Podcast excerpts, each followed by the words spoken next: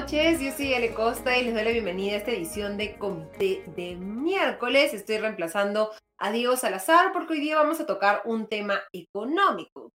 Seguramente muchos de ustedes no saben que es mi área de expertise. Soy periodista económica desde hace ya casi 20 años y me encanta el tema de regulación eléctrica, así que me parece fascinante que hoy podamos tocar un tema relacionado precisamente a la regulación del mercado de electricidad, cómo funciona y qué cambios se tendrían que hacer en la regulación, qué precauciones tendríamos que empezar a tomar o qué temores deberíamos tener o no tener respecto al anuncio que se dio el viernes pasado, ya el cierre de un acuerdo de compra-venta entre Enel, la italiana, que posee en el país dos empresas, Enel Distribución y Enel Generación, una que distribuye energía eléctrica en la zona norte de Lima metropolitana, y la zona sur, recordemos, está Luz del Sur, brindando el servicio de distribución, y Enel Generación, que tiene una serie de generadoras eléctricas en el país. Enel ha anunciado ya desde hace algunos meses, la italiana, su intención de vender una serie de negocios a nivel mundial, incluyendo Enel Generación y Enel Distribución en el Perú, para reducir su deuda como corporación. Lo que se ha anunciado el viernes es que se ha llegado ya a un acuerdo entre Enel y China Southern Power Grid, una empresa china, y esto ha despertado bastante preocupación en un contexto en el que desde el 2020 Luz del Sur pertenece a otra empresa china, China Three Gorges Corporation. Y mirando cómo funciona, digamos, el Estado chino y la actividad empresarial en el Estado chino, muchos están temiendo que se establezca lo que se ha denominado un monopolio chino en el mercado de distribución eléctrica en Lima metropolitana, que representa más del 50% de la distribución eléctrica, de toda la energía eléctrica que se distribuye en todo el Perú. ¿Qué riesgos efectivamente existen en un contexto en el que la Sociedad Nacional de Industrias ha enviado el lunes un comunicado advirtiendo sobre estos riesgos? Vamos a conversarlo con Luis Espinoza. Él es ex viceministro de Energía y experto en temas de regulación eléctrica y le damos la bienvenida a este comité de miércoles. ¿Cómo estás, Luz? Luis, muy buenas tardes. Buenas tardes, Ale. Buenas tardes al público. Agradezco esta invitación, ¿no? Para conversar sobre temas de regulación. Son temas muy interesantes y a veces hay muy pocos lugares donde hacerlo. Y exactamente. Qué mejor, sí. Esta gran preocupación que existente nos da, como decía, el espacio para que podamos hablar sobre este tema que para muchos puede parecer bastante complejo, pero una vez que uno empieza a entenderlos, entra en bastante sentido y podemos poner en contexto técnico y regulatorio una noticia como esta, que parece como el fin del mundo, pero vamos a, digamos, al final del programa a ver si efectivamente es algo sobre lo que deberíamos estar preocupados o no.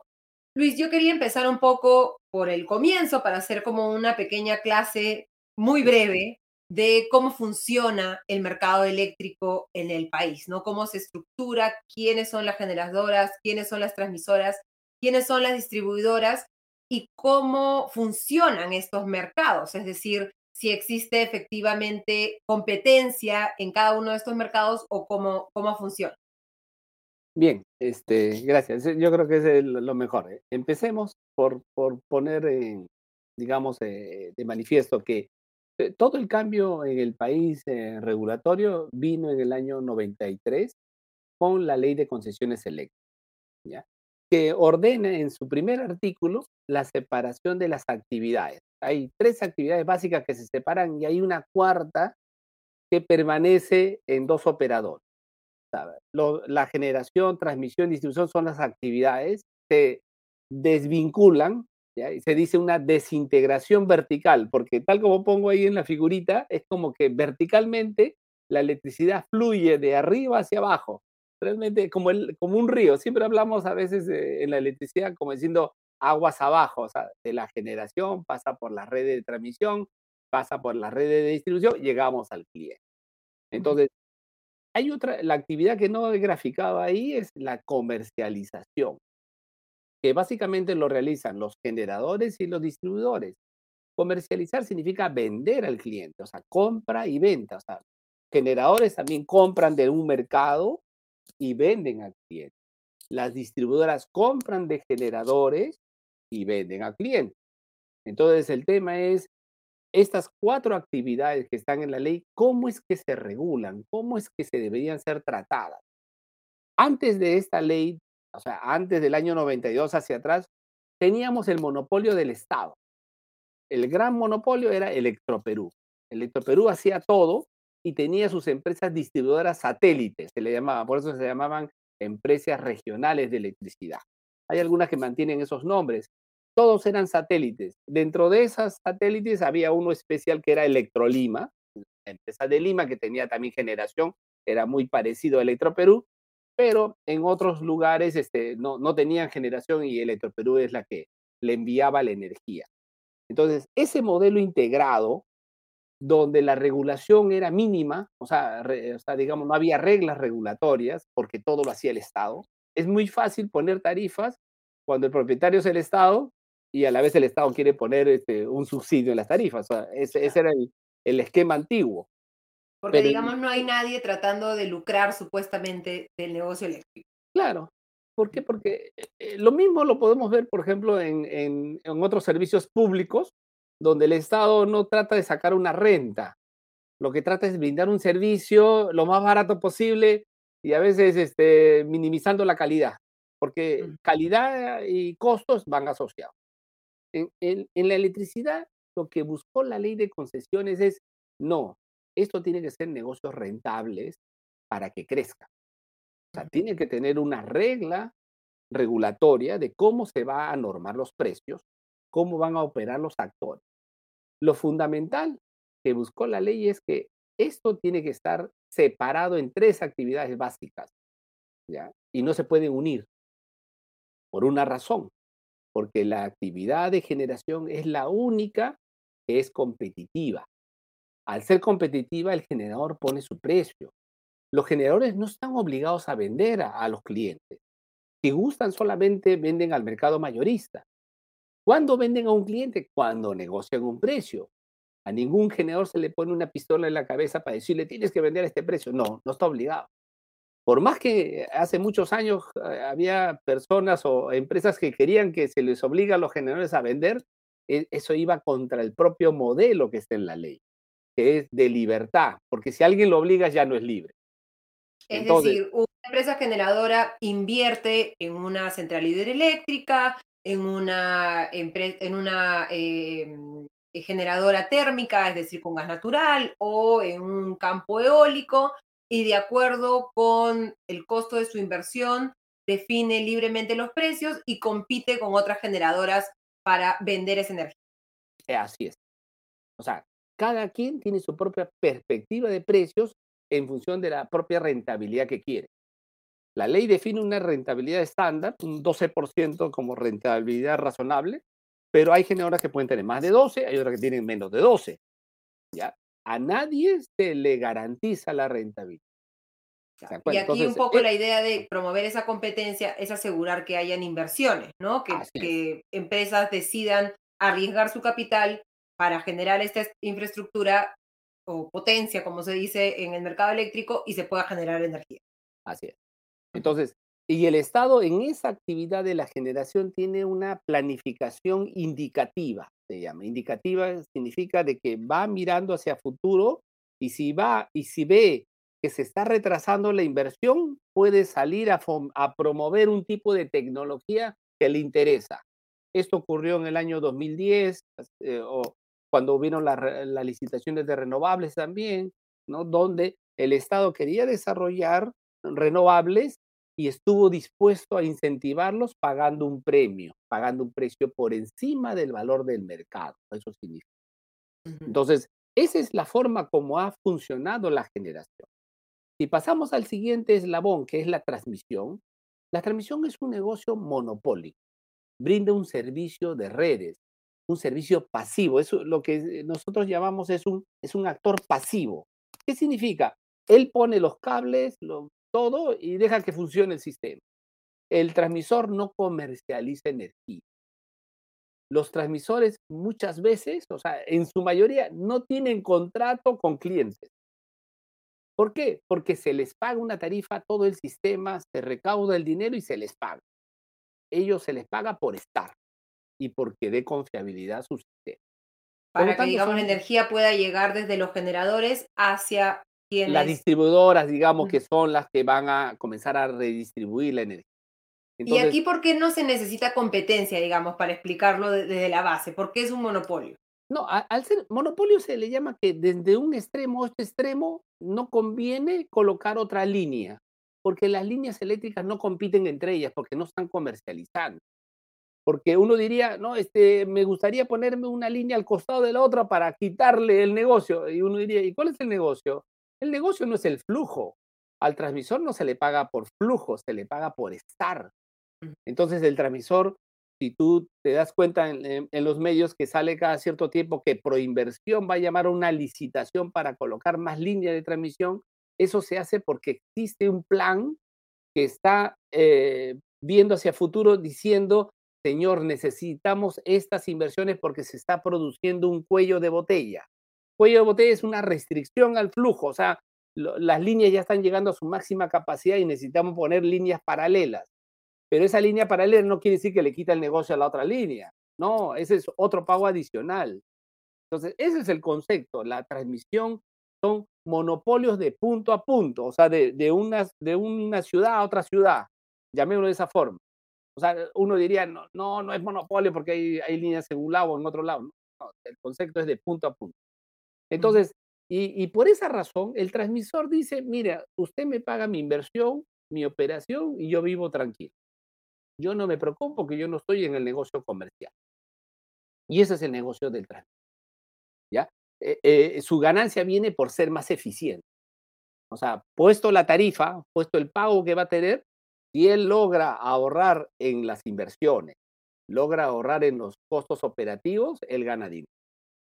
¿Ya? Porque los costos que pone el regulador no son los costos que el transmisor tiene en sus estados financieros, no. El transmisor hace un concurso, o sea, el Osinergmin o el Proinversión hace un concurso y el transmisor oferta entre varios un precio. Entonces, ahí es donde compiten por entrar. Eso se llama competencia por entrar al mercado. Una vez dentro del mercado... simplemente está. Sí. ¿Ya? Entonces, nosotros hemos tenido precios muy eficientes en la transmisión, muy eficientes.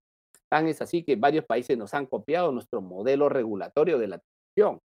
Ya, los chilenos no tenían eso. Nosotros, nuestra ley la copiamos de Chile, pero lo mejoramos en la transmisión, que era lo fundamental para nosotros. Ya, porque el país es extenso, estábamos construyendo redes, los chilenos no tenían ese problema. Luego los chilenos en el año, entre el 2004 y 2005, comenzaron a darse cuenta de que su gran problema era la transmisión. Hoy día tienen muchos planes de transmisión, ahora ya tienen la planificación. Han ido mejorando. Se dan cuenta, entre países nos vamos viendo cómo a uno le funcionó, qué problemas tuvo y cómo a otro, digamos, la regulación tiene problemas. Entonces, todos esos temas es importante comparar, ¿ya? Y el último eslabón, digamos, es la distribución. En el que nos vamos a concentrar hoy día, sí. Ese es el kit de nuestro asunto. Sí, o sea, que hoy día está de moda, digamos, todas las personas están ahí un poco preocupadas. La distribución también es un monopolio. No se hace dos redes juntas, es una sola red en la ciudad. O sea, digamos, Lima se dividió en dos, otras ciudades son empresas completas, son el Estado. En Ica tenemos DUNAS, que es también una empresa privada. En el norte tenemos el grupo Distriluz, que son del Estado, son varias empresas. Entonces, hay una participación mixta. Y acá hay que recordar algo. La ley de concesiones no hace distinción entre privado y estatal. La regla es igual para todos. El problema es que a veces cuando uno aplica la ley, tiene un ojo un poquito diferente si es privado y si es estatal. No, eso pasa normalmente en todos los países que tienen este problema. Por eso el mantener privado, estatal, es complicado siempre. Entonces, el regulador, ¿qué tiene que hacer? Poner reglas claras, aplicables para todos.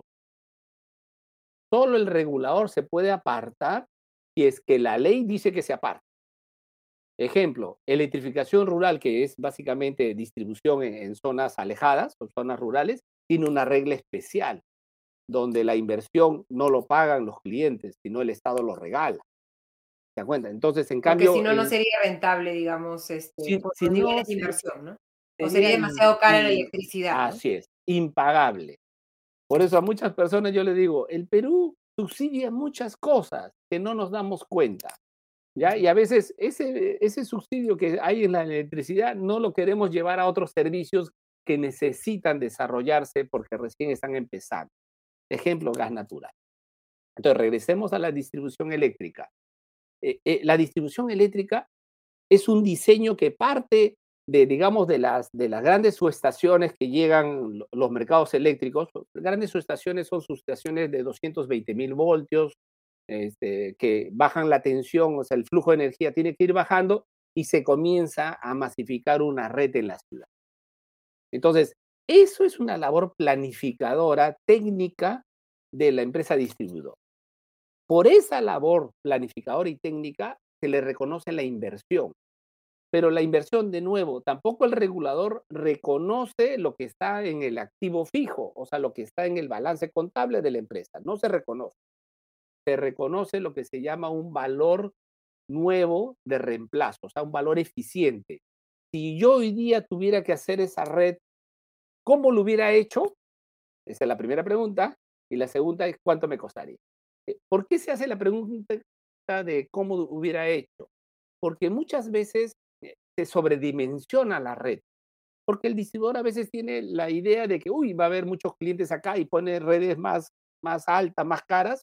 O en otro momento, por ejemplo, siempre ha sido la discusión de que en esta zona lo pongo subterráneo. ¿Ya? Imagínense el caso de que si en Piura hubiéramos puesto toda la ciudad subterránea. Usted sabe que ahí en Piura normalmente es aéreo. Uh-huh. Ya, cuando se sale el agua, ¿usted qué cree? ¿Qué pasa con la red que está enterrada? O sea, se llena de agua y no hay electricidad para nada. Entonces, las mejores soluciones para ese tipo de ciudades que normalmente se inundan es red aérea, ¿ya? Porque la conexión a las casas vienen por arriba, no vienen por abajo. Acá en Lima, todas las conexiones para nosotros es, el medidor está cerca al piso, ¿no? Viene por debajo. ¿Te acuerdas? Imagínense porque que si supuestamente no llueve, ¿no? Pero van a ser ya otros retos, digamos, del cambio climático en materia de infraestructura eléctrica para el futuro. Sí. Pero como vemos, digamos, y como decimos, nos vamos a concentrar hoy en la distribución. Sí, entonces, sí. Para los que están siguiéndonos, veamos, creo es importante entender que la distribuidora compra energía a las generadoras. Eso es un punto, digamos, que vamos a analizar porque la compra de Enel Distribución por parte de esta empresa china va a tener efectos sobre todas estas relaciones, digamos. Distribuye en el servicio de redes, es decir, a todos los clientes regulados, a las familias, ¿no? A cada uno de nuestros hogares y también a pequeños negocios que no consumen tanta electricidad, y comercializa en competencia con tanto otras distribuidoras como generadoras a clientes que se denominan libres o aquellos que tienen un consumo de energía tal que pueden, digamos, comprar energía libremente sin estar en la tarifa regulada. Y creo que esos podrían ser el orden en el que vayamos mirando los efectos de esta noticia. Pero antes de eso quería que nos expliques, Luis, ¿quién es esta empresa china que ha decidido comprar a Enel, China Southern Power Grid? Esta es una empresa dedicada básicamente a redes, al negocio de la distribución, ¿ya? Y mientras que la compra de Luz del Sur es una empresa más dedicada a la generación, porque China Three Gorges es el que construyó la gran central de las Tres Gargantas, ¿no? Entonces esa es una central de generación. Entonces, ¿por qué? Porque ellos compraron Guayaga y después compraron Lube. Entonces, Yo creo que por ahí es donde ellos serían una visión más de generación. ¿Ya? Uh-huh. En cambio, acá esta empresa tiene una visión más de negocio de redes. ¿Ya? Cada negocio tiene su propia lógica. Entonces, por esa razón también la ley de concesiones te dice, sepárate en tres actividades, porque los generadores tienen otro riesgo diferente que un transmisor y diferente que un distribuidor. Porque los monopolios, usted dirá, pues, ¿cuál es el riesgo de un monopolio? Siempre van a tener los clientes. Los clientes siempre van a usar las redes. ¿Ya? Uno de los principales riesgos de siempre que tiene un monopolista es el que le fija la tarifa. O sea, se llama el regulador, con qué reglas me pondrá la tarifa. Y ahí, para cerrar la idea, es la tarifa de distribución, la parte de la distribución, se regula cada 4 años. Y cada 4 años se hace una revisión de la red que se instaló, se revisa los costos de inversión y se revisa los costos operativos. Entonces, siempre las discusiones están ahí.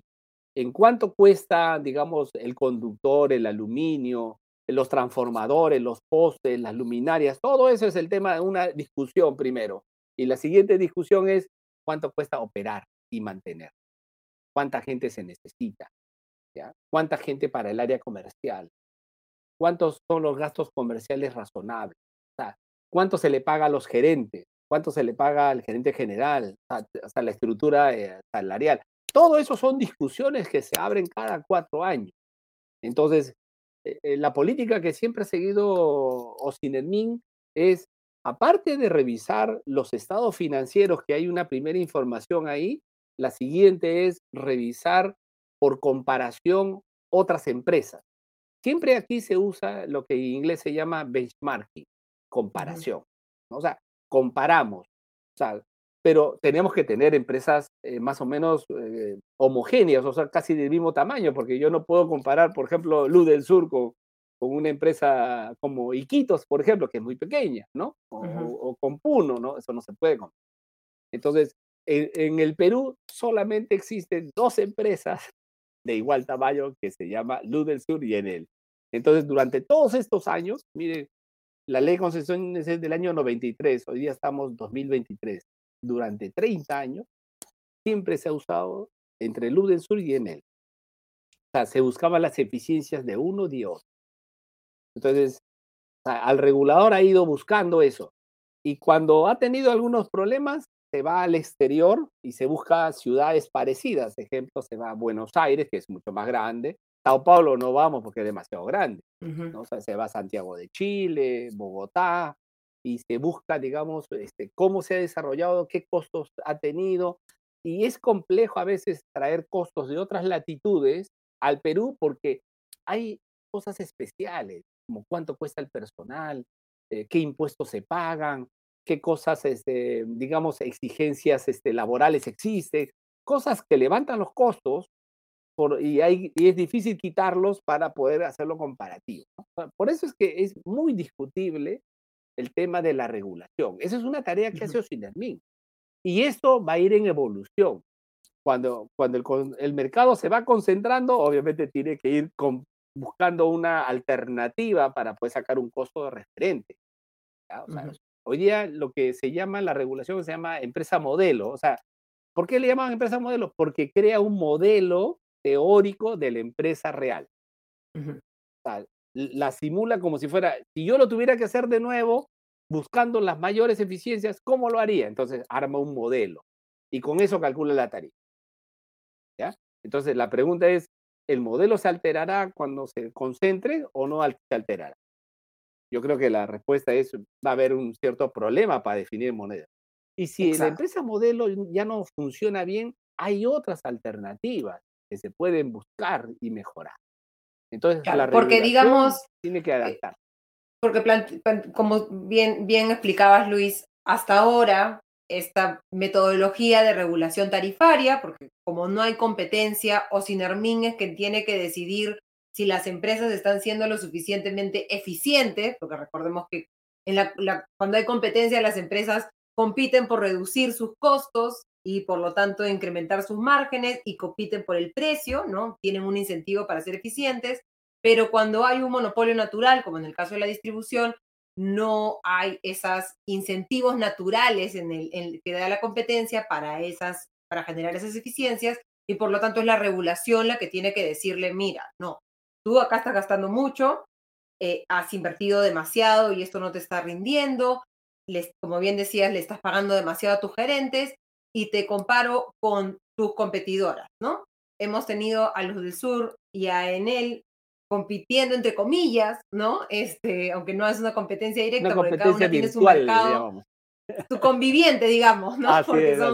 Convivían en el mercado, y comparábamos con el conviviente y decíamos, bueno, sí, él ha sido más eficiente que tú, así que te voy a imponer una tarifa para nuevamente darte los incentivos para reducir los precios y para no trasladarle a cada uno de nosotros las ineficiencias de una empresa.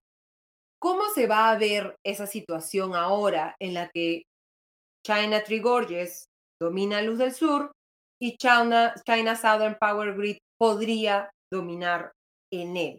Podría haber espacios para que se generen distorsiones en esa regulación, es decir, que haya una coordinación para que las dos puedan inflar alguno de sus costos y de tal manera que se pueda distorsionar o dirigir de alguna manera esa regulación? Miren, si continuamos con el mismo método, siempre vamos a tener problemas, porque ese método no es perfecto, ¿ya? En otros países usan otra metodología en la cual se busca, digamos, que compitan contra todos entre todos, buscando los parámetros que lo hacen diferente, ¿ya? A nivel de escala, ¿ya? Es como cuando usted compara, comprar un televisor, para usted toda la gama de televisores del mismo tamaño, por ejemplo, todos igualitos, usted toma una decisión en función a ciertos factores. Ya. Igual es la red de distribución. La red de distribución se desarrolla en función de factores. Por ejemplo, mucha densidad, la carga está muy concentrada, la red sale de un solo tipo, ¿ya? Y igual pasa con la operación. Entonces, esos factores que son relevantes, que le llamamos los drivers, ¿ya? Son los relevantes, son los que realmente importarían. Entonces, hay métodos para poder, de forma indirecta, crear una empresa de comparación al mismo nivel, ¿ya? Usando datos hasta de propias empresas a nivel nacional, que son de más chiquito, pero que a nivel de escala se puede hacer ciertas comparaciones. Al final tenemos que aceptar un rango de error, porque nada es perfecto, ni la empresa modelo es perfecta, siempre tiene un rango de error. Lo que las empresas no desean es que haya cambios bruscos en la tarifa, ni siquiera los clientes. Las empresas no quisieran que cada 4 años se te venga el regulador y le baje 20% la tarifa. Y decir, no, pues, ¿qué cosa ha cambiado de un año para otro para que me baje 20%? ¿No? Y igual forma, los clientes no queremos que de un año a otro suba la tarifa a 30%. ¿Qué cosa ha cambiado? Entonces, tenemos que generar una metodología que nos dé confianza, que permita predecir a futuro para poder tomar acción. Pues. Si yo sé cómo me van a evaluar a futuro, yo sé qué cosa tengo que mejorar hoy para que en el futuro me mejore. Entonces, ese es el concepto. Mire, yo les cuento un caso, ¿no? Un caso parecido, pero en el gas natural. Cuando se licitó el transporte de gas natural a Lima, y que ganó la empresa TGP, ¿ya? Uh-huh. Se le licitó, él ofreció un precio, ¿ya? Menos, al final salía un precio. Él dijo $0.89 por millar de pie cúbico. Listo. Un precio que está indexado a una inflación, ¿ya? Pero a niveles constantes como si fuera 0.89. No tiene más regulación que ese tipo de concurso, igual como la transmisión.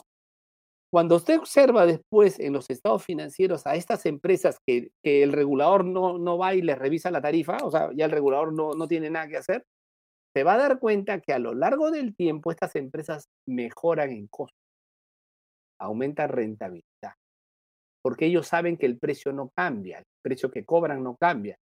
Entonces, para ganar plata tienen que bajar costos. En cambio, la distribuidora tiene el incentivo contrario al método, porque ellos dicen, Si yo bajo costos, el regulador se va a dar cuenta y mañana me baja la tarifa. Entonces ellos dicen, ¿para qué bajo costos si me baja la tarifa? Mejor hago como que los costos no están bajando, o si es más, si le digo al regulador que está subiendo, mejor para mí. Entonces, existe por eso una asimetría de información, se le llama. En economía se le dice asimetría porque la empresa conoce mejor el negocio que el regulador. El regulador no es distribuidor. El regulador está haciendo una regulación económica, está tratando de identificar costos relevantes, ¿ya? Uh-huh. Y lo contrasta con el estado financiero para ver si no se le pasó la mano. O sea, porque ha habido errores regulatorios en otras partes del mundo donde se dan cuenta que al regulador se le pasa la mano porque le dio demasiada tarifa y se nota en los estados financieros. Igual aquí se puede dar cuenta. Entonces, el tema para Osinergmin es ir mejorando la regulación. Hoy día lo que nos está diciendo esto es que nuestra regulación tiene que soportar este tipo de eventos, ¿ya? Yo a veces, cuando he hecho mi video explicando esto, yo digo, mira, el problema no es la concentración. O sea, porque estos temas se concentran las empresas, ¿ya? De una u otra forma se concentran. El tema es buscar que esa concentración no dañe la competencia y no dañe las tarifas que deberían ser lo más eficientes. O sea, ¿cómo buscamos eso?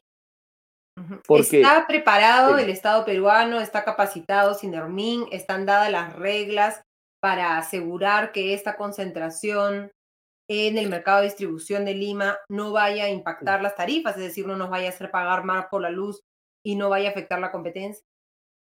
Yo creo que Osinergmin se puede preparar mejor si es que en las leyes le damos más poder, más facultades.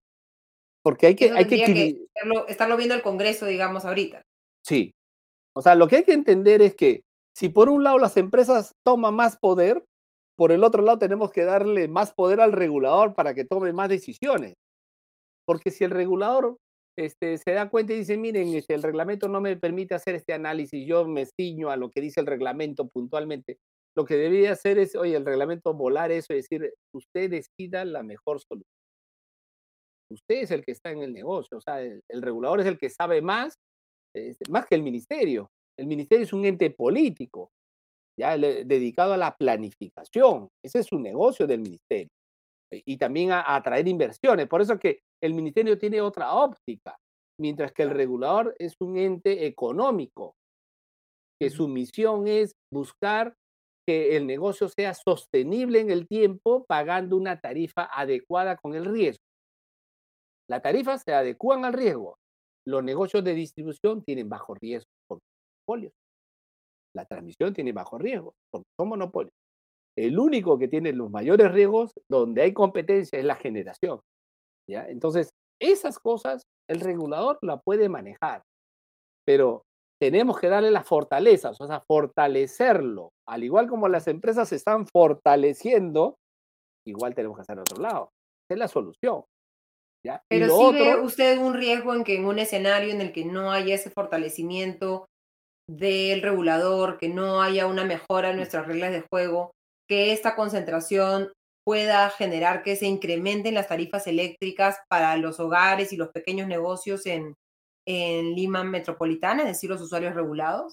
Sí, o sea, sí, a ver, si es que el regulador no se fortalece para hacer frente a estos retos, lamentablemente no va a poder tomar una decisión buena. Se va a sentir disminuido, ¿ya? Porque es una empresa muy grande. Al final uno puede tener la institución, pero al final tenemos personas. Y las personas tienen que conocer bien las cosas, tener mucha experiencia. Uh-huh. Aquí la experiencia es fundamental, ¿ya? Para no tener miedo. Porque yo he notado que hay personas que tienen miedo de tomar una decisión. Y miren lo que nos pasa en el Perú. Este es producto de, yo les digo, lo que ocurre en el norte, todo. Lo primero es fundamental, no hay planificación. Y en la electricidad a veces siempre reclamamos falta de planificación para poder prever lo que está viniendo, para poder instalar holguras. O sea, el sistema no puede estar a la par. Tiene que tener uno siempre, en el mercado regulatorio tenemos que estar en el vivir en el futuro, en el mercado eléctrico, ¿no? Siempre. Y pensar en cuánto vamos a crecer o cuánto no vamos a crecer para tener suficiente energía para satisfacer esa necesidad. Así es. Así es. Entonces, el regulador tiene que estar adelante, mirando hacia adelante. ¿No? No, los reguladores siempre, su visión es hacia adelante. Y el fiscalizador es el que mira hacia atrás. Porque el fiscalizador lo que controla es qué hiciste, si la empresa hizo bien en el pasado. O sea, por eso es diferente una visión reguladora de una visión fiscalizadora. ¿Y esa fiscalización quién la hace? O sea, ¿quién va También a determinar? También lo hace Osinergmin. Hoy en día Osinergmin tiene dos funciones. Antiguamente, hasta antes del 97, 98, ¿ya? Había una Comisión Nacional de Energía que era el regulador, era un ente netamente regulador.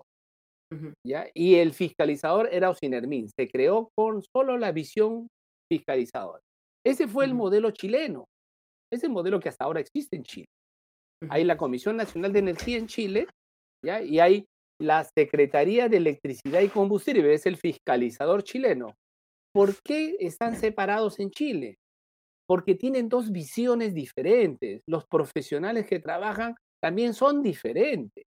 La fiscalización requiere de muchas personas para hacer fiscalización. Como usted nota, ¿no? En muchos entes fiscalizadores son varios que están visitando todo, ¿no? En cambio, claro, porque en este caso el kit del asunto va a ser también poder hacer esa fiscalización, es decir, ver si es que han habido coordinaciones entre las empresas para distorsionar nuevamente esta regulación, estas comparaciones y poder inflar la tarifa, ¿no? Que va a ser un trabajo también bastante arduo en este caso y que se hace más complejo, ¿no? Sí. Sobre esto, la Sociedad Nacional de Industrias publicó el lunes un comunicado, ¿no? Expresando su preocupación por la concentración en la distribución de energía eléctrica en China, ¿no? Resume que en 2020 Luz del Sur fue vendida al grupo China Three Gorges y ahora en 2023 la empresa China Southern Power Grid, también de propiedad del Estado chino, con sede en Guangzhou, ha suscrito un contrato de compraventa con Enel, que de aprobarse llevaría una concentración del 100% del mercado de distribución eléctrica de Lima en manos de la República Popular China. Lo que recuerda la Sociedad Nacional de Industrias es que esta adquisición está sujeta a la aprobación del Indecopi, que debe analizar todas las aristas que implique que dos empresas de propiedad de un mismo Estado extranjero concentren la operación de un servicio tan importante para los consumidores domésticos e industriales como el de la distribución eléctrica en uno de los espacios estratégicos de mayor relevancia para el desarrollo económico del país. Dice, no se trata de la generación de un monopolio en manos privadas, sino de la creación de un monopolio en la propiedad de la distribución de energía eléctrica en manos de una potencia extranjera, y culminan invocando al Estado peruano, señala, más allá de consideraciones técnicas, a tener la suficiente visión para entender y en consecuencia actuar ante una situación que podría exponer a los consumidores a pagar precios excesivos por la energía eléctrica como consecuencia de la ausencia de competencia. ¿Qué acciones tendría que estar tomando el Estado peruano para asegurar que los consumidores no se expongan a pagar precios excesivos por la energía eléctrica? ¿Hay ese riesgo de que se tengan que pagar precios excesivos por la energía eléctrica? A ver, yo creo que vamos a aclarar algunos. Sí, ¿ya? Bastante, por favor. Hoy día, en Lima, tenemos dos distribuidoras que son monopolio cada una en su área. Son monopolio. Las juntamos, sigue siendo monopolio. ¿Ok? O sea, eso no va a cambiar. Entonces, lo que está detrás y lo que está queriendo enfocar este comunicado es que hoy día es diferente tener monopolios con dueños diferentes que monopolios con un solo dueño. ¿Ya? Porque al final un solo dueño define una sola política. Y lo que hemos tenido en los últimos 5 años, hemos visto políticas comerciales diferentes en Enel y en Luz del Sur, que lo que ha dado es un crecimiento diferente del mercado, diferente evolución del mercado libre, muchos clientes saliéndose de la distribución, o sea, saliéndose de comprarle al distribuidor para ir a comprar a generadores. O sea, todo eso ha sido hasta fomentado por una distribuidora que se llama Enel. Enel ha crecido mucho su mercado de clientes libres con esa política, porque Enel aplicó una lógica muy, muy simple. Él dice, si el generador me va a venir a digamos, entre comillas, robar el cliente, mejor es que yo al cliente le ofrezca algo mejor. Y así consiguió muchos clientes. O sea, muchos clientes dijeron, ¿para qué me voy con un generador que está muy lejos y me quedo con el distribuidor que está muy cerca? ¿Ya? Los clientes quieren tener siempre una buena relación con el distribuidor, ¿ya? Pero cuando han venido bajando los precios de generación, se dieron cuenta, oye, el precio está bajando y el distribuidor no me dice nada.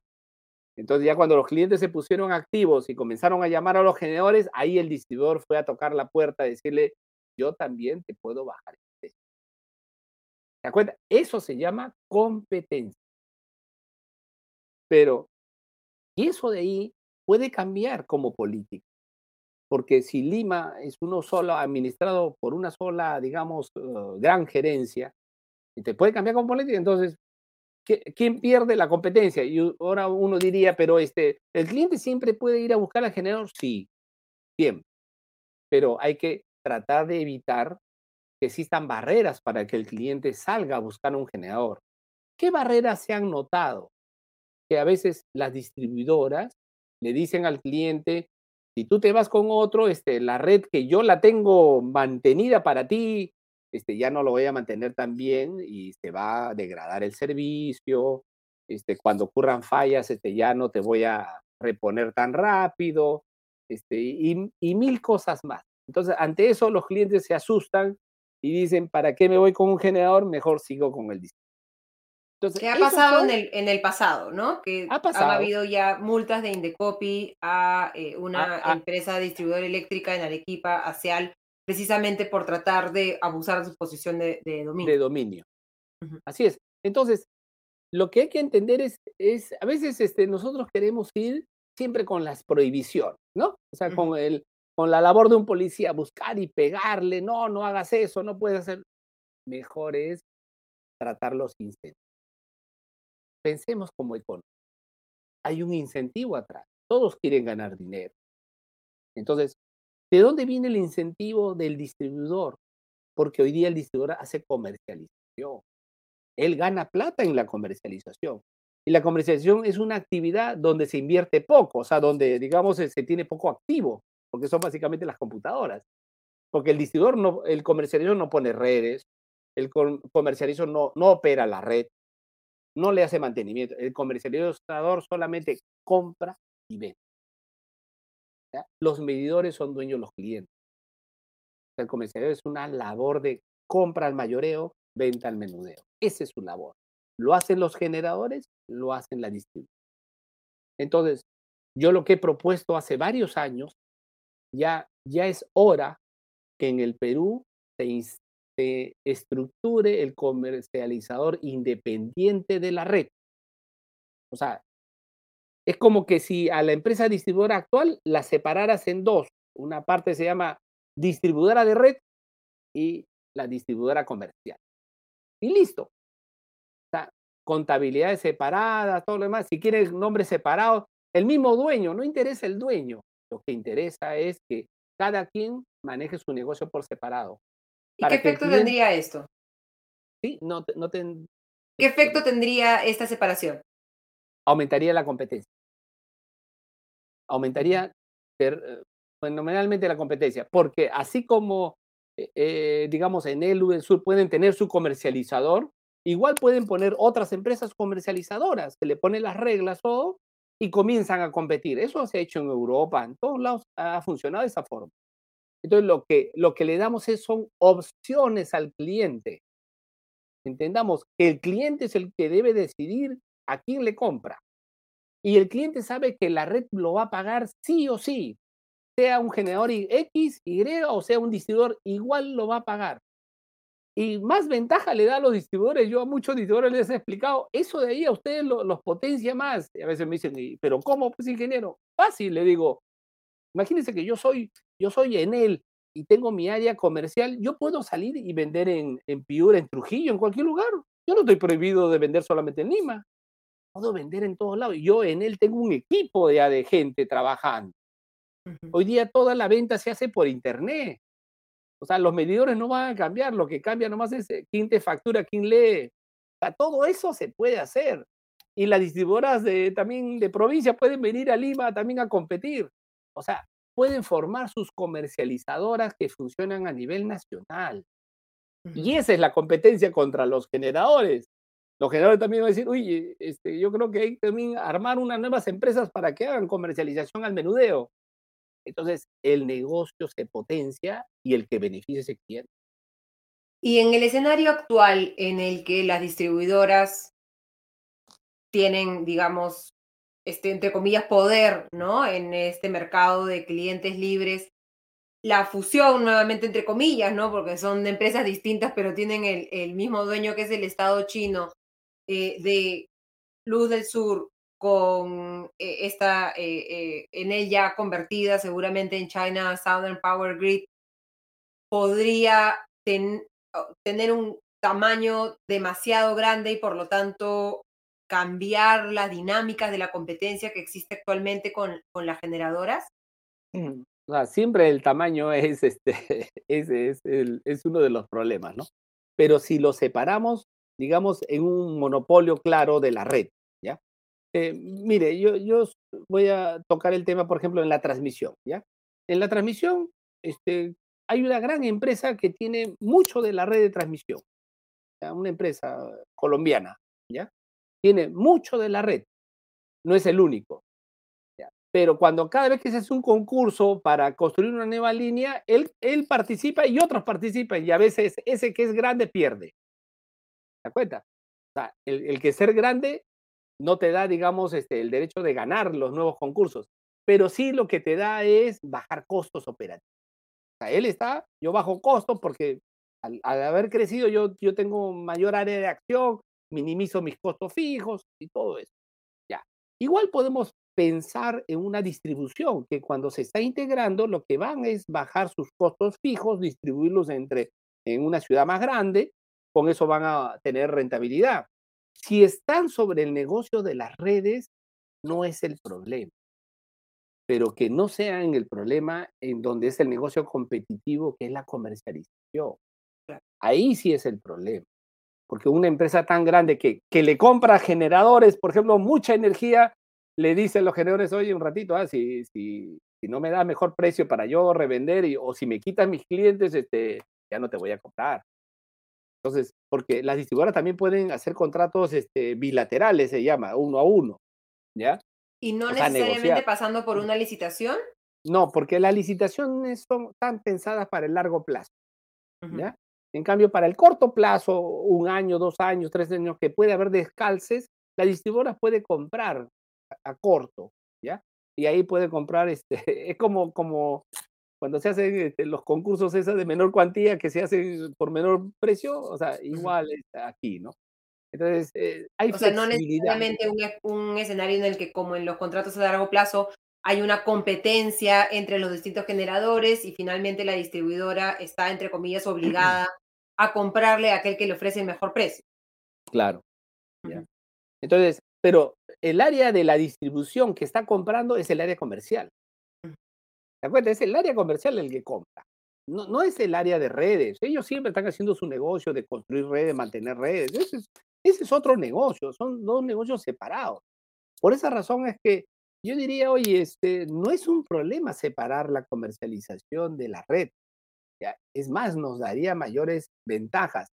El tema que eso mismo que se hace para Lima, se hace para todo el país. ¿Ya? No es una regla para uno solo. No. Acá las reglas son comunes para todos, para que todos se potencien. O sea, ese es el concepto. Y bueno, ya hemos revisado los riesgos a nivel del mercado regulado, ¿no? En el que Osinergmin va a tener que hacer un trabajo más de hormiga para evitar distorsiones en la tarifa y mejorar sus metodologías. Hemos revisado los riesgos a nivel del mercado libre, ¿no? Y esta propuesta respecto a que se separe la comercialización de la distribución, del negocio de redes. Hemos visto también los riesgos de cara a los generadores. Y en el caso de, digamos, viendo todo en términos de la competencia, que es lo que va a tener que revisar Indecopi, ¿no? Recordemos, este proceso necesita para cerrarse 2 autorizaciones. En Perú, de parte de Indecopi, que señale que no hay riesgos para la competencia y si los identifica, qué condiciones se imponen para reducirlos. Y desde el lado de China, que tiene que aprobar desde el Estado chino esta inversión, este flujo de inversión desde China hacia Perú. Concentrándonos en Indecopi y tomando en cuenta el antecedente inmediato que ha sido la operación de compra de China Three Gorges de Luz del Sur, ¿qué condiciones debería imponer Indecopi a esta operación? O si usted cree que no debería aprobarlo, como al parecer hay algunas voces del sector empresarial que lo están pidiendo, ¿cómo hacemos desde el lado de lo que tiene que decidir Indecopi para precisamente reducir estos riesgos que se podrían presentar en esta operación? Ok, gracias. O sea, es difícil la labor que le toca a Indecopi, ¿no? Uh-huh. Yo creo que la propia ley, mire, le da una serie de factores, el artículo 7 de la ley, que el Indecopi cuando haga su informe tiene que considerar, ¿no? Uno es la estructura del mercado, eso es un mercado monopólico. Estamos hablando de un monopolio que es distribución en Lima, que es el mercado más grande, es el 57% de la venta de energía del mercado regulado está en Lima, 57, casi 60%. Tenemos 2.7 millones de clientes de 8.4. ¿Ya? O sea, por cliente no parece mucho, pero el volumen es más grande, porque en Lima se consume mucha energía. El tema de la competencia real o potencial de los agentes económicos. O sea, es un monopolio. En el monopolio no se compite contra el monopolio. Lo que sucede es que el monopolio tiene mucho dominio del área. Entonces, todas las regulaciones lo que fomentaron es que haya libre acceso, o sea, que los monopolios no limiten los accesos. Entonces tenemos que trabajar eso, que el monopolio que se puede estar incrementando más área tenga mejores reglas para los accesos, o sea, los accesos a los clientes, el trato a los clientes, no haya diferencia con los clientes, ¿ya? El tema del poder económico. Uno de los temas muy, muy importantes es el poder económico que adquiere la empresa. Entonces, empresas de mucho poder económico porque tienen muchos activos. Usted sabe que siempre es complicado regularlos, ¿ya? Uh-huh. Porque la empresa siempre argumenta, no, las reglas no son claras o que me están cambiando las reglas y todo lo demás, y siempre los reguladores tienen que fortalecerse. Entonces, eso implica que el regulador se fortalezca, ¿ya? Y el tema de las eficiencias económicas, le dice, o sea, el Indecopi puede aprobarlo si nota que hay eficiencia económica. Es obvio que hay una eficiencia económica cuando el monopolio crece, ¿ya? Porque distribuye mejor sus cotos fijos, ¿ya? Eso yo creo que no va a ser problema demostrarlo. El problema es demostrar si esto mejora la competencia para el cliente. Y la forma de hacerlo, demostrar que esto mejora para el cliente, es separar la parte comercial. Porque con eso usted baja la presión, ¿ya? Porque muchas personas están, digamos, pensando que esto va a ser un drama muy, muy grande. No, hay formas de regular, hay formas de soluciones inteligentes a estos temas, porque esto ha pasado en todas las partes del mundo, ¿ya? Siempre las empresas comienzan a integrarse para competir, ¿ya? Entonces, no debe ser un drama. Lo que tenemos que es analizar, y esto, ¿cómo lo podemos nosotros neutralizar desde el punto de vista económico? Aquí en esa figurita, yo lo que muestro es cómo se produce una concentración en diversos niveles, en diversos mercados, en diversos activos. Si solamente hablamos de la distribución, es obvio que es el activo más importante, está en Lima. 55% de la inversión está en Lima. Entonces, de toda la distribución. Pero la venta, a mí me preocupa la venta regular, que es el mercado cautivo, los clientes que no pueden salirse, ¿ya? Entonces, esa es mi preocupación. Yo creo que el Estado también lo va a hacer, ¿ya? Entonces, Yo creo que ahí tenemos un problema y el Indecopi, yo espero que analice todas las fuentes y recomiende las soluciones. Y si hay que recomendar soluciones normativas, porque el Indecopi no puede hacer norma, ¿ya? O sea, lo que puede es recomendar, oiga, señores del Congreso, necesitamos que se mejore la regulación, ¿ya? Para disminuir el poder que tiene estos monopolios, ¿no? Y eso es, para mí, la comercialización es fundamental. Y el regulador dale más fuerza para su regulación.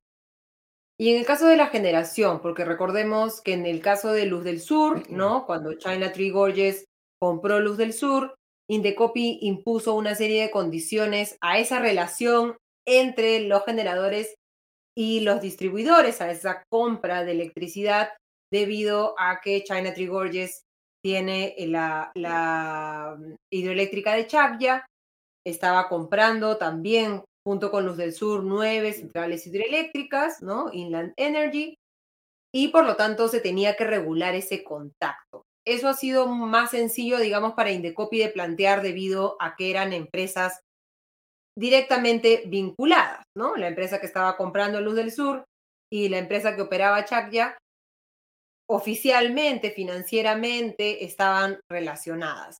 En este caso son a vista, digamos, a primera vista, empresas independientes, pero que tienen al Estado chino detrás. ¿Debería Indecopi tomar, también aplicar disposiciones respecto a la relación de esta nueva distribuidora que va a estar en manos de China Southern Power Grid con las capacidades de generación de China Three Gorges? Sí, o sea, lo que tiene que buscar es que el distribuidor, cuando salga a comprar, sea a largo plazo, a corto plazo, tiene que hacer siempre licitación, ¿ya? Si bien hoy día la norma le da flexibilidad en las licitaciones cortas, que se llaman bilaterales, se le puede imponer que las bilaterales todas tienen que ser licitaciones supervisadas por Osinergmin. Osinergmin tiene que entrar para ver que se cumplan las reglas de transparencia, que sea igualdad para todos, que no haya un favorecimiento a sus amigos, listo. Yo creo que eso es lo mínimo, ¿no? O sea, todas las empresas deberían ser transparentes al momento de comprar si quieren trasladar esos precios a los clientes, ¿no? Ya, si lo compran para ellos y pagarlo, ese no es mi problema, pero si es un tema que afecta el pago de los clientes, sí tiene que ser totalmente transparente. Claro, porque entonces, podría haber una elevación, digamos, del precio del generador, que eleve el precio final a los clientes y que tengamos que pagar más por energía. Claro. ¿Ya? Y tiene Indecopi las herramientas para hacer eso en un contexto en el que, nuevamente, normalmente Indecopi compara, o sea, a ojo de buen cubero, estas empresas no son empresas vinculadas, ¿no? Mire, si el Indecopi, digamos, no tuviera, digamos, los mecanismos para hacerlo, lo que puede hacer es recomendar. Uh-huh. O sea, yo creo que lo peor es quedarse callado, ¿no? Lo mejor es decir, miren, señores, esta adquisición cumple todo, ¿ya? Pero notamos que hay estos peligros y que la regulación debería mejorarse en estos temas, ¿ya? Y eso le compete al Ejecutivo y al Congreso para fortalecer las competencias del regulador y también el tema de la comercialización, que también se puede dañar. Entonces, todas esas cosas pueden ser recomendaciones, ya que ellos lo pueden analizar, ¿no? Y recibir también de los otros agentes también su percepción. O sea, todos los agentes pueden emitir una opinión de cómo lo ven y cómo ha pasado en el tiempo. Ya, porque no olvidemos que ya Enel viene de una integración del año 97, ¿no? Entonces, que el Indecopi en esa época le puso reglas para que haga licitaciones, o sea, cuando haga compras tiene que licitar. Le puso reglas. No le puso la supervisión de los Osinergmin, ¿no? Se dejó más eso libre, pero aquí también puede entrar los Osinergmin en lo que se llama compras de energía, para que sea transparente y reglas iguales para todos, ¿no? Para que ningún generador se sienta que no lo han tratado bien, ¿ya? Uh-huh. Entonces, ese es el tema, porque este es un grupo muy importante, digamos, el 60% está ahí. ¿Te das cuenta? O sea, a veces me pregunta, pero Lucho, ¿no crees que es no es tanto? Yo les digo, ¿ustedes dónde han visto que un solo actor compra el 60% del volumen del mercado? O sea, ¿no se dan cuenta que eso es muy grande? ¿No? Entonces, deberíamos de preocuparnos de ponerle reglas claras de transparencia. Es eso, es fundamental la transparencia. Y muchos dicen, bueno, si fuera otro país, digamos, si fueran dos empresas francesas, ¿no? Que hubieran comprado las dos distribuidoras en Lima Metropolitana, podríamos no estar tan preocupados, pero muchos consideran que el problema finalmente es el Estado chino, que ha utilizado históricamente las inversiones de sus empresas a nivel global como parte también de una estrategia geopolítica, ¿no? Y muchos temen que puedan tomar esta posición fuerte en el mercado eléctrico pueda tener consecuencias que serían más negativas que si fuera otro país, otro estado, el que tuviera esa posición. ¿Cómo ha sido un poco la historia para ir terminando de China como inversionista global en el mercado energético y qué riesgos consideras que podrían haber en el horizonte por ese ingreso específicamente de China al mercado de distribución en línea? Yo creo que, a ver, nosotros somos un gran exportador de minerales a China. Entonces, digamos, es el que nos compra minerales de cobre, ¿no? Básicamente. ¿Ya? Y yo creo que vamos a tener una relación muy larga en el tiempo. Ahora, nosotros también somos un país que requiere inversión. Eso no lo perdamos de vista. Necesitamos inversión. En él, al inicio, o sea, las inversiones fueron inversiones chilenas, inversiones españolas, después inversiones italianas. O sea, ¿eso qué significa? Que el Perú es atractivo a la inversión. O sea, las reglas del sector eléctrico son buenas para invertir. Porque si nuestras reglas no fueran muy buenas, Enel no podría conseguir un comprador, ¿ya? O sea, yo a veces dudaba de que en esta época se consiga, por el tema político, se consiga un comprador, ¿no? Digo, la cosa está un poco complicada, pero no. Los compradores son inversores de largo plazo, ven hacia futuro. O sea, aquí acuérdense, el que está comprando China también es un proveedor de muchos materiales eléctricos, de mucha tecnología eléctrica, ¿ya? Y digamos, se está viendo, diciendo, oye, acá en el Perú puedo traer innovación. A veces, estas empresas, cuando compran, ya nos ha pasado con otras empresas, con otros casos, que cuando compran activos como en el Perú o desarrollan activos, lo que hacen en el Perú es prueban cosas que en su país no lo pueden probar, ¿ya? Para generar curva de aprendizaje. Y una vez que generan la curva de aprendizaje, lo replican en otros países. Entonces, es una estrategia que es la geopolítica, otra también es la de mercados globales. La innovación hay que probarla. ¿Te das cuenta? Y el Perú tiene cosas especiales. Uno es la altitud, ¿ya? Que aquí se han probado equipos que en otros países no funcionan porque tenemos 4.000, 5.000 metros sobre el nivel del mar, que no existe en Europa, ni existe en Estados Unidos. ¿Te das cuenta? Entonces, esas son cosas que están haciendo las empresas. ¿Ya? Entonces, hoy día viene el auto eléctrico, viene toda la innovación eléctrica que requiere cobre, y cobre lo tiene Perú, ¿ya? Pero que también requiere nueva tecnología eléctrica. La red de Lima tiene que reforzarse para dar cabida al suministro eléctrico. La red no es capaz de dar eso. Y para hacer eso necesitamos un inversionista que tenga capacidad de renovar redes, ¿ya?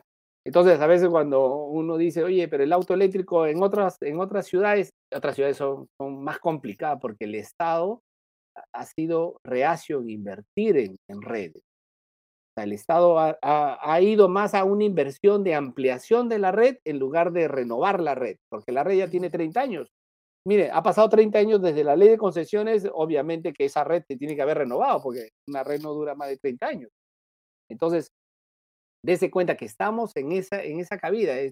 Entonces, esto es un actor tecnológico que nos puede traer tecnología, ¿ya? Porque los chinos tienen tecnología. Entonces, pero no muchos desconfían, ¿no? ¿Sí? Muchos desconfían de la actividad empresarial china. Es que ese es el tema, o sea, vienen por varias opciones. Uno es la rentabilidad y otro es la innovación, la tecnología. Entonces, la rentabilidad exige, digamos, está ligada al precio, a la tarifa. Y ahí es un tema regulado, o sea, esta es una actividad 100% regulada donde tenemos que fortalecer al regulador. O sea, eso tenemos que darnos cuenta, es el regulador, es el que aquí la pieza clave, ¿ya? Y lo otro es, nos conviene que el país prueba nuevas tecnologías, nuevos desarrollos, si nos conviene, ¿no? Nos pone hacia adelante. Entonces, tiene su pro y su contra. Yo he visto más el tema económico de decir, oye, resolvamos estos problemas y con esos problemas vamos a cubrir esas debilidades que hoy día tenemos. Y la otra, digamos, el otro capítulo que vamos a ver en los próximos meses es qué pasa con la otra gran pata de Enel en el Perú, Enel Generación. Hasta ahora no se ha anunciado si ya se ha encontrado un comprador. ¿Por qué crees que primero se ha vendido Enel Distribución y todavía no se vende Generación? ¿Y qué riesgos incrementa o qué riesgos genera eso también, ¿no? De que todavía no sabemos de dónde van a venir los capitales para comprar a una de las principales fuentes de energía en el país. Ya, a ver, yo creo que, digamos, la distribución se ha vendido más fácil porque es el negocio de menor riesgo, ¿ya? Uh-huh. Que tiene reglas mejores y, digamos, invertir a largo plazo no es como que tienes que demostrar que es la inversión eficiente. Ese es el único riesgo que tiene regulatorio. En cambio, la generación tiene un riesgo de desarrollo futuro de la competencia, ¿ya? O sea, y de que el país va a seguir creciendo o no va a seguir creciendo. Entonces, ante eso, muchos van a tener visiones diferentes de que si el precio del mercado mayorista va a subir a 35, o de repente va a subir a 40, o de repente no sube. Entonces, todo eso es riesgo asociado al crecimiento del país. Hoy día, por la cuestión política, el país está creciendo a tasas muy bajas. Entonces, imagínense, si yo soy Enel que quiero vender mi generadora, entonces yo asumo que va a crecer mejor para valorizar mejor mi empresa, pero los otros siempre van a pensar pesimistas. Uh-huh. Entonces va a haber un desencuentro y uno va a decir, no acepto este precio, prefiero esperar unos meses a que se aclare el panorama político, porque con eso aclara los panoramas de proyecciones de la demanda y los precios. Eso le va a pasar en la generación, que es la parte más competitiva. ¿Se acuerdan? En cambio, el otro es el monopolio. El monopolio es más fácil de vender, porque yo vendo un mercado. Claro, que ya es un mercado cautivo, con una cierta regulación, y como bien dices, existe el riesgo regulatorio, que esperemos que nuestra legislación y nuestros reguladores incrementen, no para afectar el negocio, sino para asegurar que efectivamente todos estos usuarios cautivos que tenemos, podamos seguir teniendo acceso a, no veamos un incremento en nuestras tarifas, ¿no? Y otra propuesta que se hace mucho es la de permitir que que más micro y pequeñas empresas puedan convertirse en clientes libres, es decir, que no sean parte de ese mercado cautivo de los reguladores. Este sería un escenario como para tener una conversación en ese sentido, en un contexto en que ya el Congreso en algún momento ha evaluado proyectos en ese sentido. ¿Ququé efectos podría tener sobre al parecer, todavía hipotético, porque se tiene que confirmar, se tiene que dar las aprobaciones, pero más probable escenario que veamos a partir de la venta de Enel Distribución? Sí, yo, mire, una cuestión que he abogado desde hace varios años es que los clientes hay que liberarlos. O sea, el paternalismo de protegerlos es protégerlo cuando el precio esté alto, pero libéralos cuando el precio esté bajo, para que vayan a buscar el precio barato. O sea, ¿para qué lo proteges? No lo dejas ir a contratar más barato si el otro le quiere vender más barato. Entonces, no han entendido la lógica de la regulación económica en todos los países. Es el cliente debe de decidir. El cliente. No tengo que prohibirle al cliente no decidir. Ese es el gran error que se tiene. Ya, tan es así que es imposible que me sustenten. Nadie me ha podido sustentar por qué no es bueno bajar la valla para que más clientes migren. Bueno, porque, digamos, una muy micro, pequeña empresa puede no va a poder negociar de una manera que le beneficie con una gran generadora o una gran distribuidora. Siempre va a tener más de perder en esa negociación. Pero ahí necesitamos el comercializador. Si hoy día una empresa no consigue a un generador, ¿qué hace la empresa? Se queda donde está. Pero si una empresa consigue un generador, ¿no debería irse? ¿Sí o no? O sea, el tema es ese. O sea, nos podemos proteger a una empresa pensando no va a conseguir y le decimos, se prohíbe que se vayan a buscar. Entonces, somos el perro del hortelano, que no come ni deja comer. ¿Ya? Es como lo mismo nos pasó en la pandemia. El Estado no tiene oxígeno. Ah, ¿yo puedo ir a traerme mi oxígeno? No. Está prohibido. El único que te puede dar es el Estado. Pero el Estado no tiene oxígeno. Ah, ya, qué bueno. Es igualito acá. ¿Cuándo vamos a entender que toda la lógica es el cliente tiene que buscar? Los mercados se desarrollan para que los clientes busquen. Los clientes van a pagar las redes de transmisión, de distribución. Lo van a pagar siempre. Lo que tienen que buscar es el suministro. O sea, si el generador le vende o le vende un comercializador independiente. Por eso le digo, creemos opciones para que el cliente tenga mejor opción. Entonces, pero no queremos crearle las opciones y nos fastidiamos. El gran problema es que a veces el regulador, no el regulador, sino el normador, el normativo que se llama ministerio o el Congreso, tiene una política de protección de la empresa estatal, porque no solamente estamos hablando de la empresa privada, de la empresa estatal, porque a veces en los argumentos que tienen para no dejar que los clientes migren, dicen, no, esto va a perjudicar a la empresa. Esto va a perjudicar a la empresa. Yo les digo, ¿desde cuándo la comercialización es un monopolio de la empresa? ¿Desde cuándo? Díganme ustedes, ¿acaso no es una actividad competitiva? Parece que no han leído mucho. No saben lo que significa la Constitución del 93, que aboga por la libertad empresarial y la libertad de elección del cliente. Pero acá todos han cerrado los ojos, dicen, no, nosotros sabemos lo que le conviene al cliente y hoy día le conviene pagar más. Bueno, va a ser un debate interesante, esperemos, ¿no? Que empecemos un debate sobre la regulación eléctrica, que creo que hemos puesto un buen primer pie hoy día en este programa, y te agradezco mucho, Luis, por habernos acompañado. Pero antes de terminar, solo preguntarte, ¿qué tan preocupados debemos estar respecto a esto? ¿Qué tanto esto nos debe quitar el sueño, esta operación de la compra de Enel por parte de China Southern Power Grid? Mire, yo diría... ¿O qué tan preocupado estás tú? No, yo no estoy muy preocupado. O sea, yo realmente digo, tenemos herramientas para mejorar el sistema. ¿Ya? La distribución es un 30% del recibo. ¿Ya? Esto se ataca muy bien con un regulador fuerte, con reglas claras, con mayor transparencia en la compra de energía, con el tema de la comercialización independiente. Con todo eso se ataca ese tema, ¿ya? Y listo. Al final va a tener solamente la red, cuando el negocio actual es comercializar también. Entonces, uno le dice, muy bien, si vas a venir tú, un gran actor chino, me vas a traer tecnología china, asumimos que de bajo costo, ¿ya? Yo puedo ir a China y comparar los precios y traerlos y hacer más benchmarking, ¿no? O sea, esa va a ser la labor del regulador. Entonces, ahí va a ser, digamos, todo el expertise. O sea, ya no va a haber el argumento de que esto de acá lo he traído de Europa, porque a veces te dicen, no, de Europa. No.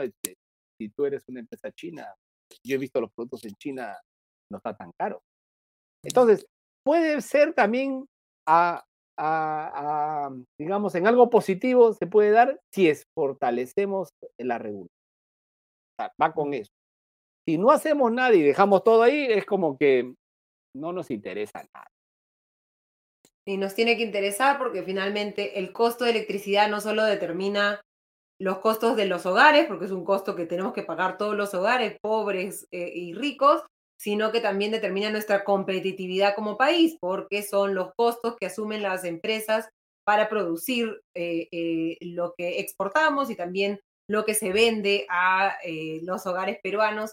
Así que a todos nos conviene un precio de energía competitiva, a todos nos conviene que exista una buena regulación y a todos nos conviene aprender, como creo que hemos aprendido hoy, un poco más sobre regulación eléctrica. Muchísimas gracias a Luis Espinoza, ex viceministro de Energía. Hasta la próxima, Luis. Hasta la próxima. Muchas gracias a todos.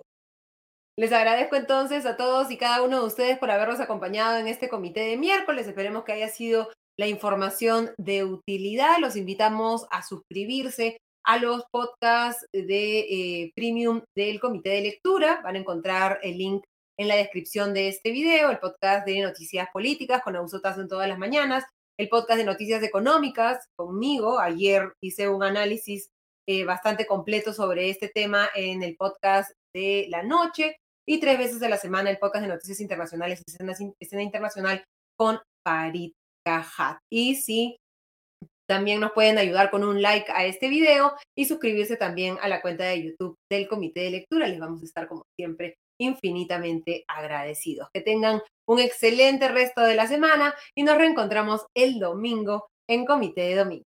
Hasta la próxima.